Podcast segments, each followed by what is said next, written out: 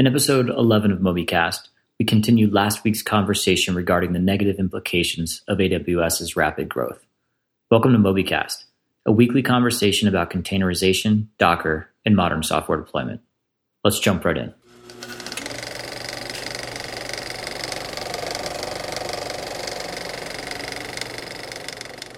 Welcome to number 11 of Mobycast, Rich and Chris. Hey, hey, how's it going, guys? It's going well here. I'm excited to do this one because I think we, we left a lot on the table with last week's conversation about AWS collapsing under its own weight. But before we get started, I just want to find out from each of you what you've been up to this past week.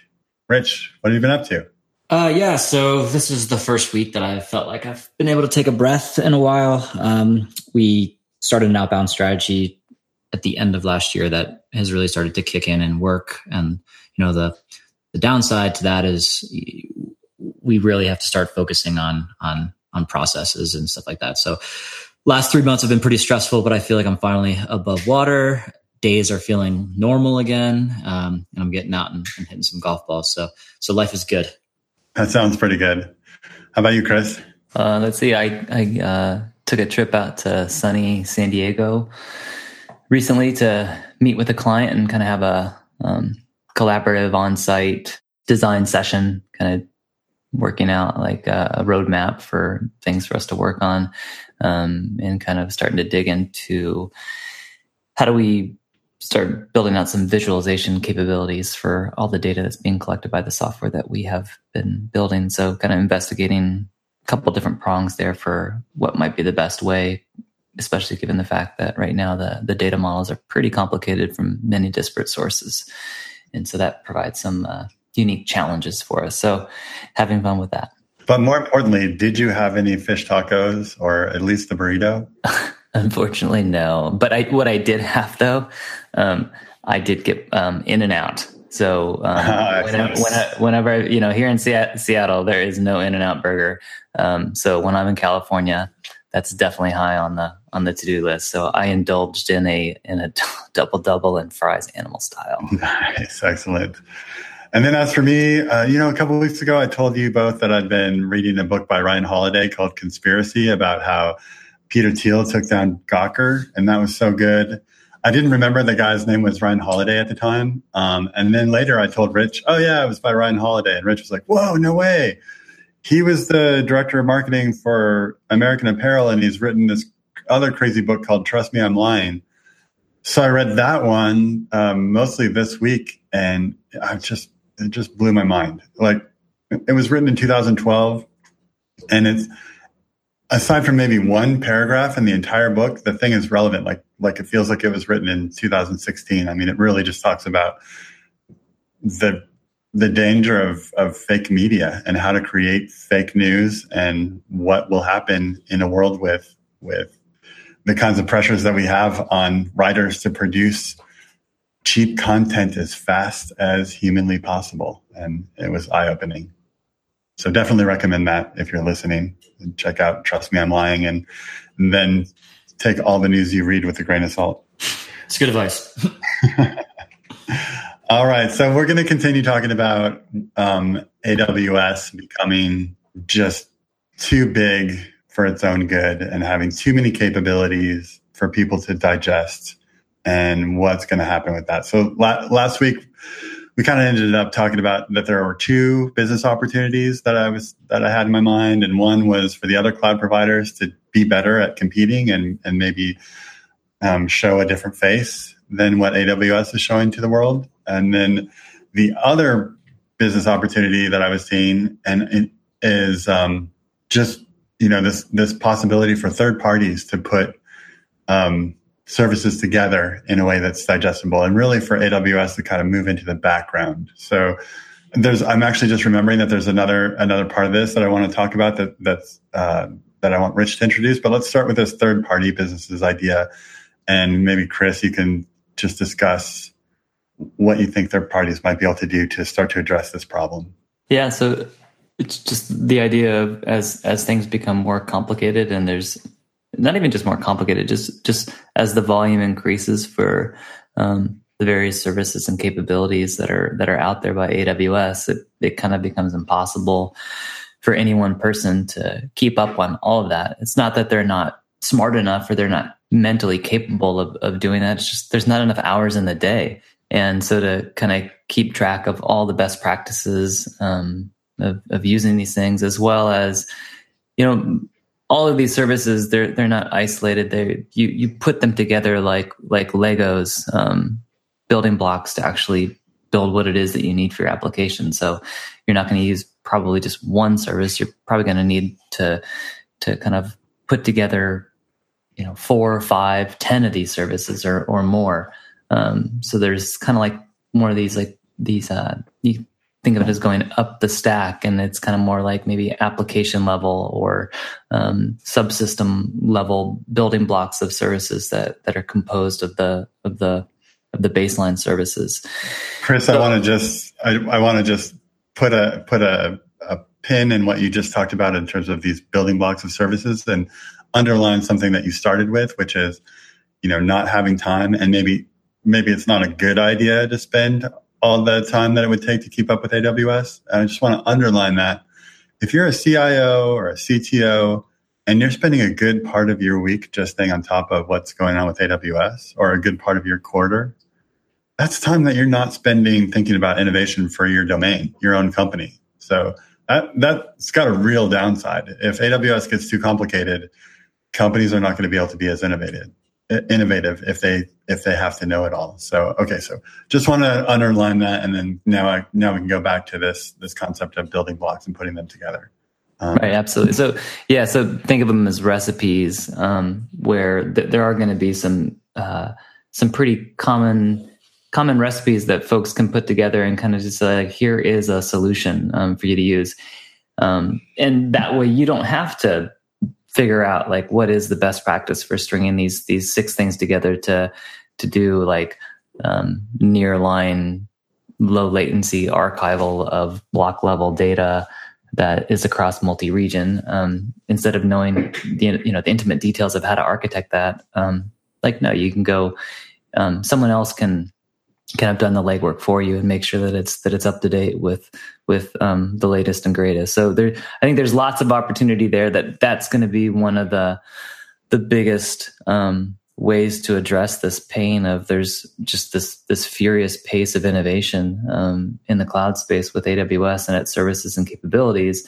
Um, it leaves a void for for folks to come in and and to help um, basically you know be some shoulders that you can you can stand on top of um, and not have to be an expert at every single service every single capability. Instead like you have a job to do and you have solutions that you need built. And basically you want to do that as, as quickly as efficiently um, and you know as best of breed as possible. So getting help from third parties amazon itself um, they have a whole team um, they they call them answers and they're they're basically cloud formation stacks for doing these kinds of things. But even that's pretty low level requires um, some uh, some heavy lifting. I think there's going to be more um, companies coming into this space that that provide the value added services so that it, it really becomes pretty straightforward and turnkey um, to, to to use these things. One of the things related to these third parties that I think that they can really address that's a pain point for Amazon is is understanding billing and predicting billing. So, you know, if you go to Amazon's um, help desk, what did you call it again? Uh, not their help desk, but their their solution sort of recommendation team. What was that called again? Um, so yeah, so in their consulting solution architects division, they they have uh, one of the things they offer. They, they call me AWS Answers. Um, answers. These are these are cloud formation stacks for various different like common use cases of got it, got it, got it. Okay, yeah, we're we're actually using one of those for HIPAA right now. Um, so if you use those, um, then then you're still kind of stuck with okay, well, I've got this many EC2 machines. I'm planning on doing this much network traffic. I'll need load balancers. I'll need some lambda functions running. Um, you know, just adding and adding and adding and adding services and services and services, and it's like this unbelievable nightmare to understand what the billing even is and then what the billing is likely to be under different loads. Um, and I think that is an area where third parties just have an incredible possible, you know, potential for for demystifying and getting an advantage over using bare AWS. If they can, if they can make the pricing transparent, you know, you, this is what you want. This is what it costs. Um, as opposed to here's the 15 different ways this is going to cost you. That's going to, that's going to drive adoption towards them, I think. Yeah, there's, there's no doubt like that's one of the top concerns that, you know, folks would have is like, okay, how much is this going to cost me? And, um, you know, I don't want to be surprised by a, by a large bill. Um, just kind of having that predictability. Um, and that is very difficult right now. It's also, it's really difficult to like understand how do you build things so that they are the most cost effective? Like there, and Amazon gives you a ton of information on this. Um, so there are a bunch of various techniques, whether you use um, spot instances or reserved instances, um, how you combine those two things instead of using on demand instances. Um, and you can save you know thousands of dollars a month off your AWS bill, but it's pretty difficult, pretty challenging. right, there's, right. There's no, there's no, you know, AWS answers CloudFormation stack for that um, that I that I'm aware of. Right, so um, just again a, another opportunity in there, just all around, just billing, both in like just the insight into that and predictability, as well as like, hey, save me money. Right. So, so these third parties, they can, they can improve around billing and predictability. They can improve around approachability and solution providing. There's just so much room right now for third parties to jump in. Can you think of any third party? You know, this is a kind of a nascent area. There's absolutely companies that are already doing this. Um, but I don't think that there are any winners. Like there's not the one company that's like, Hey, we have 50 different AWS solutions and we are the, the, the gorillas that are the best at d- delivering, you know, easy to use AWS solutions. But can you think of any companies that are starting to make headway in this area? There's none that um, kind of like stick out right now. Um, it's kind of ironic in a way because, like, there have been companies that have tried to do this in the past and they didn't do it well, and we've kind of seen their offerings and, and kind of like their presence in the space wither. Um, and it, it just depends on um, the the space and whatnot. Rackspace is a company that kind of comes to mind as sure, yeah. They, you know, they were, and I, I think they still do provide kind of like managed AWS services. Kind of like they'll provide you a solution architect and they'll help you, you know, figure out what it is to build. But that that whole experience wasn't nearly um, as powerful as I think as it as it could be or should be. So I, I think there's been some some V1, V2 of this um, that is the, the, best is yet to come, um, and there's going to be a lot more, um, a lot better solutions, more more delivered as a service as opposed to delivered via like consulting and and basically people you're already seeing Amazon do some of this themselves uh, with products like, um, well, Beanstalk was definitely one of those things that they launched to kind of make this much easier for, for folks to consume a whole bunch of, of various different AWS services to deliver a web application quickly. And uh, that's kind of being superseded by by newer technologies now. Um, but that was the space that they were. That was the problem that they were addressing there. And then they also have uh, more recently uh, Lightsail as a service to help you very quickly spin up EC2 instances, just get get up and running. So and Amazon recognizes this. Um, they know it it definitely benefits them to to take the complexity out of uh, these products and services to get people up and running as quickly as possible, so that they can start charging them as quickly as possible. Um, but I think what Amazon does in a space will be very limited compared to what what should be done and what could be done um, to a much to much uh, greater extent. Right. Yeah. You take the example of Lightsail, and it's like it's it's in the list of services right underneath EC2. It's not clear what it is. There's no there's no like, hey, look here. This is. Are you just wanting to use a machine quickly? This is where you should come. There's none of that. It's you're just as likely to click on EC2 as you are on Lightsail. Um, and it, and they both get you to the same end. Uh, you have a machine that's running in the cloud, but there wouldn't be a way that you would know that. And that actually kind of brings to mind that the user console, the administrative interface that AWS has. And I think Rich, you had a, a story that relates to this and, and why AWS might not be able to solve this problem. Yeah. Um, and, and just to kick that off, I mean, Amazon has never been known for their UI uh, ever. Even on Amazon.com, it still doesn't look pretty, um, but it is one of the most converting websites on the planet, right? So, uh, I think that uh, the biggest problem for a company like Amazon to like really start investing in UI and UX is that it's probably not part of their culture, right? And so, it would be a really difficult thing for them to accomplish, especially now that they have all of these different services that would need to sort of adhere to the same UI, right? Even though maybe some of them are are slightly different. And so this, the story that I always talk about is, you know, very recently Atlassian uh, updated the UI for Jira. a couple years earlier, they acquired Trello, and so now Jira looks like Trello. Um, but about three months prior to that transition, uh, I had decided that I was going to learn the complexity of Jira because I'd heard so much about its power, and it was true. Once you figured it out, it was very powerful and it was worth the learning experience. But then they transitioned to this new UI, which is undoubtedly more beautiful. It changed the way that you had to do things in order to take advantage of this power. And so I was completely lost again. And so in one day, although they allowed you to go back, right, to the original or the classic view, eventually they were going to sunset that, right? So I was either going to need to relearn everything, um, or I was going to leave, and I left. And the irony of that, and the, and the irony of that is that I use Trello now, right? It's like Trello is just simple, so I can deal with the UI there, but Jira was so complex that I I lost basically any foothold that I had to be efficient in the program.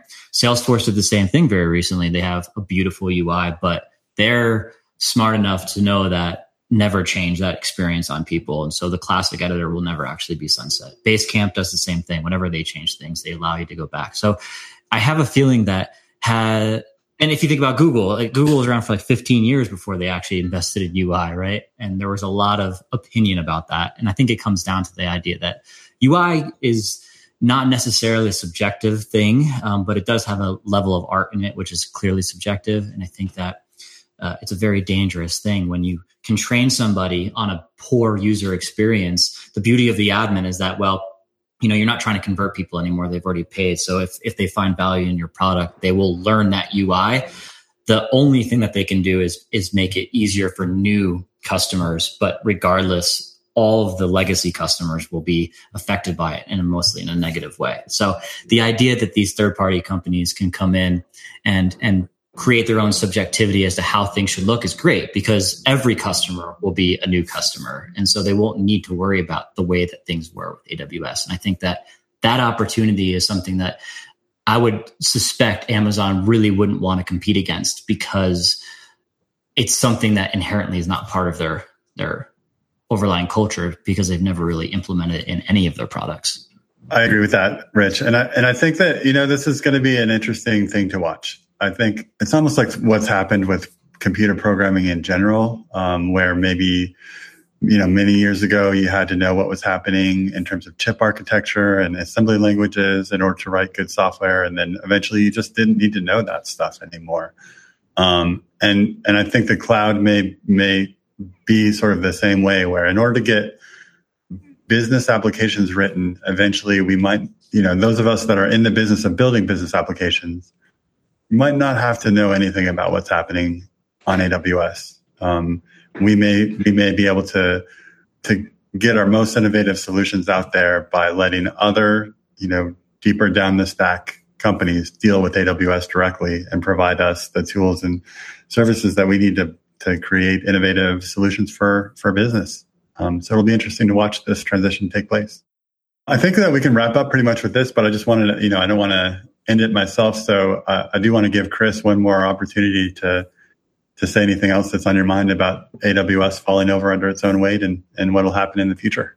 Yeah, I definitely think um, pace of innovation is definitely going to increase. Um, we're all going to have to figure out ways to um, mix that that blend of getting stuff done versus um, kind of being aware of, of, of what's out there.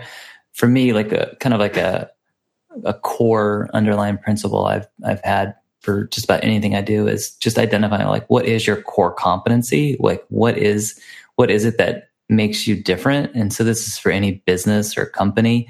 Like what is what is the secret sauce? What is your competitive disadvantage that you have that makes you unique and allows you to win?